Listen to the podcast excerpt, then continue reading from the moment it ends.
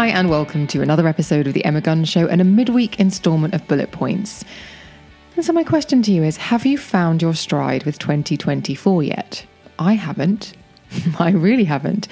But for the first time ever, I really don't care. And here's why.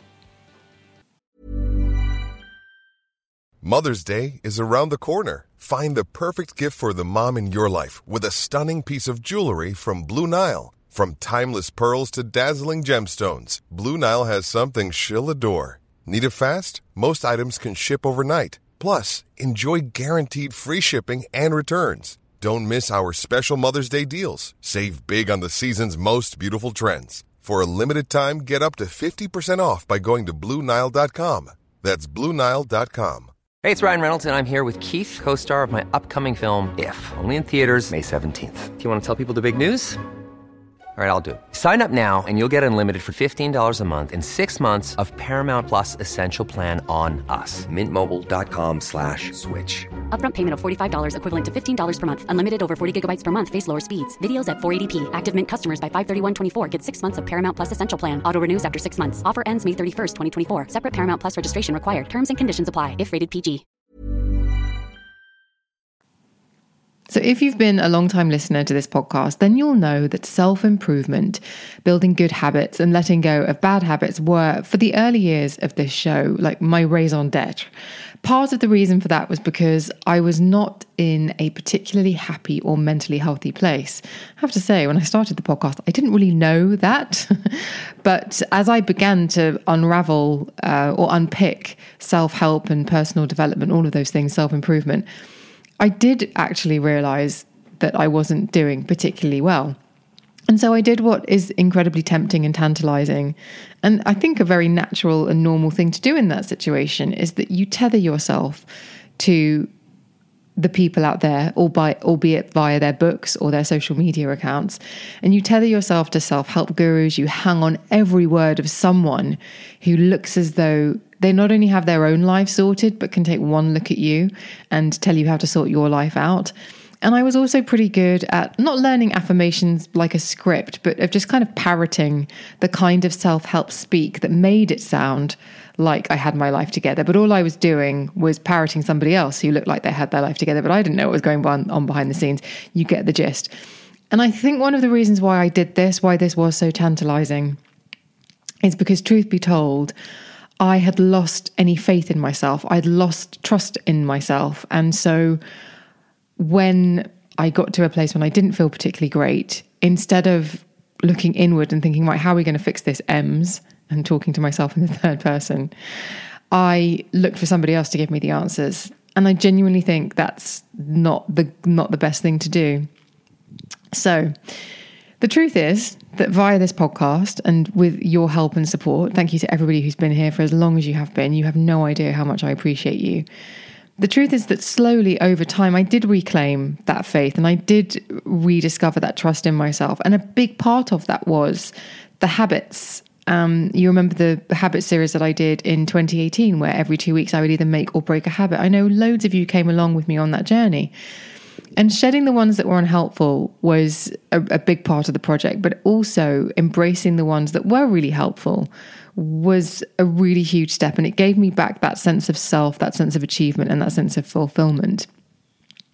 But one of the things that happened is along the way, as I rebuilt that trust within myself, was that I it made me really skeptical of anyone out there online who sells you the promise of making your life better via their course, their workshop, or similar, or even just those people who sit and have the gift of the gab and look as though they're coming from a position of authority, who for some reason are able to earn, earn people's trust really quickly and quite easily, who sort of sit on a elevated platform telling you how you should live your life. And I'll tell you why I am skeptical. And that's because when I was definitely through the worst of the problems that I was having. Friends and people in the industry and people who didn't know me would contact me and say, Have you thought about writing a course? Have you thought about doing this? Have you thought about doing a workshop? And uh, don't get me wrong, I considered all of these things. The, they are, they can be very lucrative if you can sell them. And I came around to the idea that I simply cannot because I know that my recovery is not linear. And so there is no way that I could sit in front of anybody and say, this will make you feel like X, because you know that one day you're not going to feel that way. And it would feel like making a promise that I simply couldn't keep or fulfill. And so when it was suggested, I just said, no, that's nonsense, because some days I still want to just lie in bed and watch Real Housewives for seven hours straight. And that's actually okay. That's a part of the process. But I, no one's going to buy into that. So I'm not going to sell it. anyway, it's a slight tangent, but I wanted to talk about that because I think that explaining that journey, the sort of habits and how my perception of self help and self improvement has changed is quite important because last year I got to the point where I felt quite emboldened and I decided to take a lot of risks. And I think I told you that at the beginning of the year. Like I knew that I wanted things to change. I knew I felt as though I was on the precipice of a, a point in my career, especially where I could expand and grow. And so I took a lot of risks. And um, dear listener, every single one of them bombed. Every single one of them was not great, did not work out. And I, in actual fact, I was with a friend uh, a few days ago and they were saying that they very much feel as though they're on the precipice of the potential to make huge expansion within their business. And they know that in order to do that, they need to take risks. They need to push themselves out of their comfort zone. And you should have seen the blood drain from my face as they said pretty much the exact words that I used 12 months prior to me. And because all I thought was, oh God, I am the worst person that you can talk to about this because I did it and it went wrong. But actually, that's not where we're coming to with this. And this is sort of what I want to get round to. Look, I took a lot of risks last year and they bombed. And uh, they actually didn't just bomb, but they kind of set me back. And I'm having to make up for lost momentum and I'm having to sort of regain ground that I lost. And that's that's life towards the end of last year, I felt really crappy about that. I felt really, I thought it was really unfair. I felt it was really unjust. But then I thought, well, how arrogant that you would think that life is just getting better and better and better all the time, that you're constantly just going to have a, a graph that is just constantly increasing. Like life, a journey, anything has its pits and its peaks. So you, you've you're experiencing a bit of a pit at the moment. So just buckle up and be ready for the peak when it comes. That's what I thought. And I could see my friend when the blood obviously drained from my face, sort of look at, see my expression, oh God, yeah, you did that and it didn't work out, did it? And I thought, yeah, you could take that from what I what I experienced in 2023, or you could you could take from what I have chosen to, which is yes, it is not the nicest thing, but at least I know I took all of those risks. And perhaps the biggest lesson is don't take lots of risks all at once. but I took those risks, but now I have lots of data from having taken them. I didn't wait. I could be sitting to you, dear listener, from 2024 saying, oh, I wonder what would have happened if I'd done this, or maybe I would have more uh, social media followers, or maybe I would have more opportunities to write for these people or appear on this TV show if I had done it. I've done it all, and I know what the data has told me. Time wasn't right and it didn't work out. So, actually, that's a lot to be getting on with. And that's the whole point of a risk, isn't it? It's a risk assessment. You weigh up what you might lose and you weigh up what you might win. And I think maybe when I went into risk last year, I just thought about, I was so convinced that any risk would lead to success that I hadn't really properly thought about the collateral damage of what would happen if they didn't go my way. So that even though it can be scary to take risks, and even though I took them and it didn't work out, that hasn't put me off taking risks, is what I wanted to say. And all of this is to say, gosh, so many points in this episode, and I thought this was going to be a brief one. All this is to say that for the first time, I got to the end of the year, and you know that feeling where you feel the end of the year hurtling towards you, where you're in the sort of limbo between Christmas and New Year, and you don't quite know what day of the week it is, and so you end up almost losing a sense of time and space and everything. And I began to feel that sort of as if I was floating in space feeling. And I began to feel the pressure of gravity.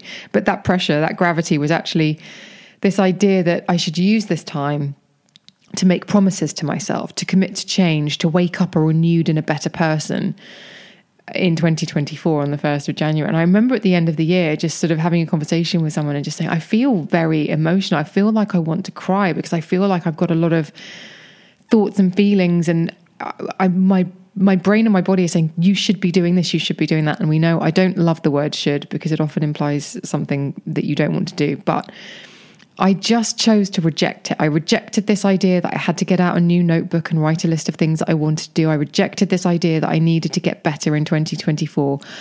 Sort of metaphorically speaking, I took my hands off the wheel and I just absented myself from any of the new year, new you nonsense, which is why last week's episode of the show was just very much about, well, what do I know? What are the things about me that I like?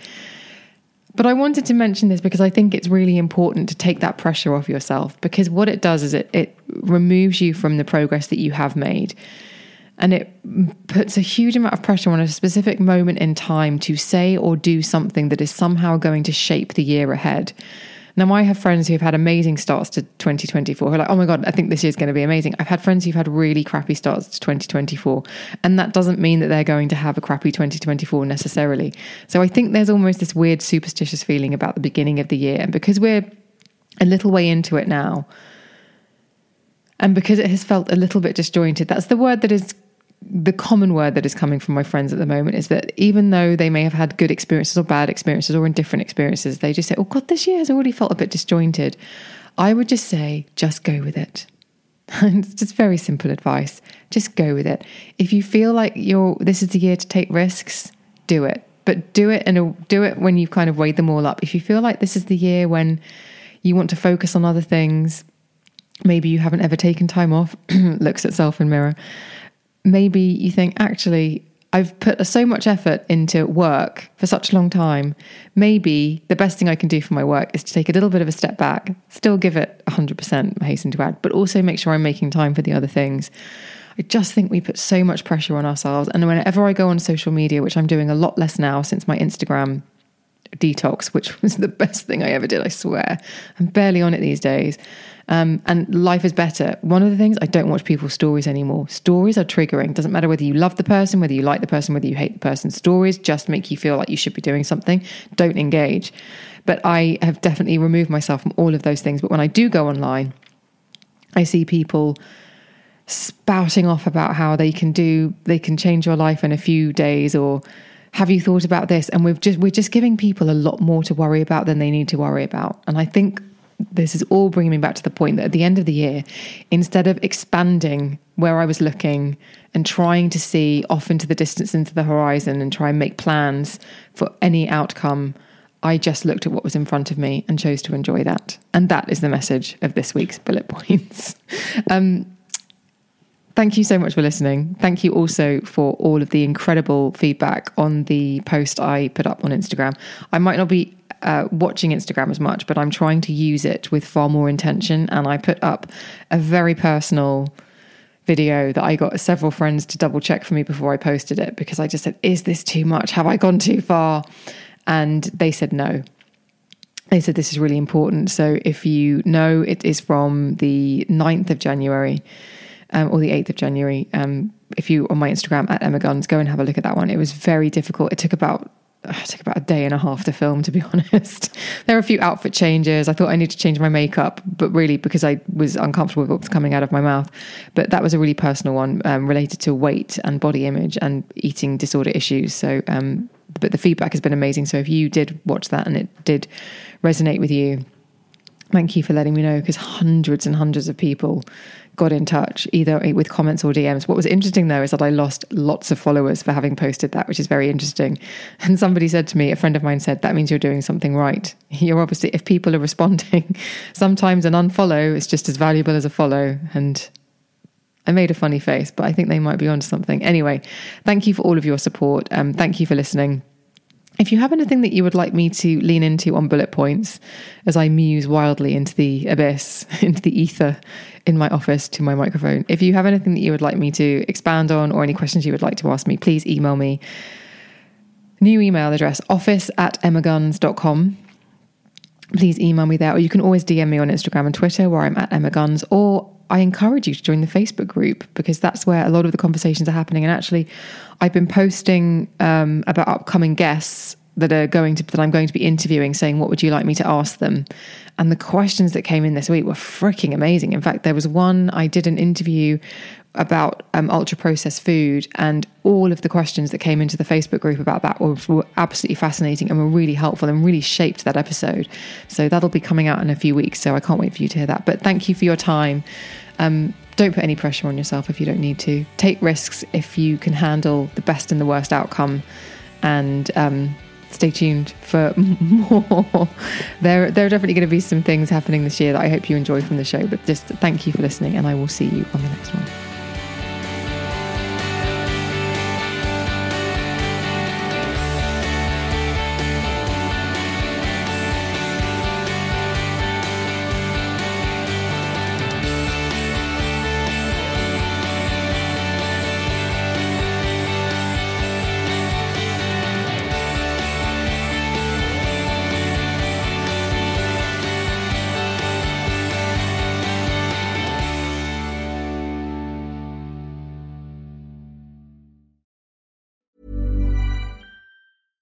This is Paige, the co-host of Giggly Squad, and I want to tell you about a company that I've been loving, Olive and June. Olive and June gives you everything that you need for a salon quality manicure in one box. And if you break it down, it really comes out to $2 a manicure, which is absolutely insane. It's also so easy to get salon worthy nails at home with Olive and June. The difference between how your nails used to look when you did them yourself and now with the Mani system is a complete game changer. The best thing about Olive and June too is it's a quick dry, dries in about one minute, lasts for five days, and full coverage in up to one to two coats. Visit oliveandjune.com slash perfect Mani 20 for 20% off your first system. That's oliveandjune.com slash perfect Mani 20 for 20% off your first system. Hey, it's Ryan Reynolds, and I'm here with Keith, co star of my upcoming film, If, only in theaters, May 17th. Do you want to tell people the big news? All right, I'll do it. Sign up now and you'll get unlimited for $15 a month in six months of Paramount Plus Essential Plan on us. Mintmobile.com slash switch. Upfront payment of $45 equivalent to $15 per month. Unlimited over 40 gigabytes per month. Face lower speeds. Videos at 480p. Active Mint customers by 531.24 get six months of Paramount Plus Essential Plan. Auto renews after six months. Offer ends May 31st, 2024. Separate Paramount Plus registration required. Terms and conditions apply if rated PG.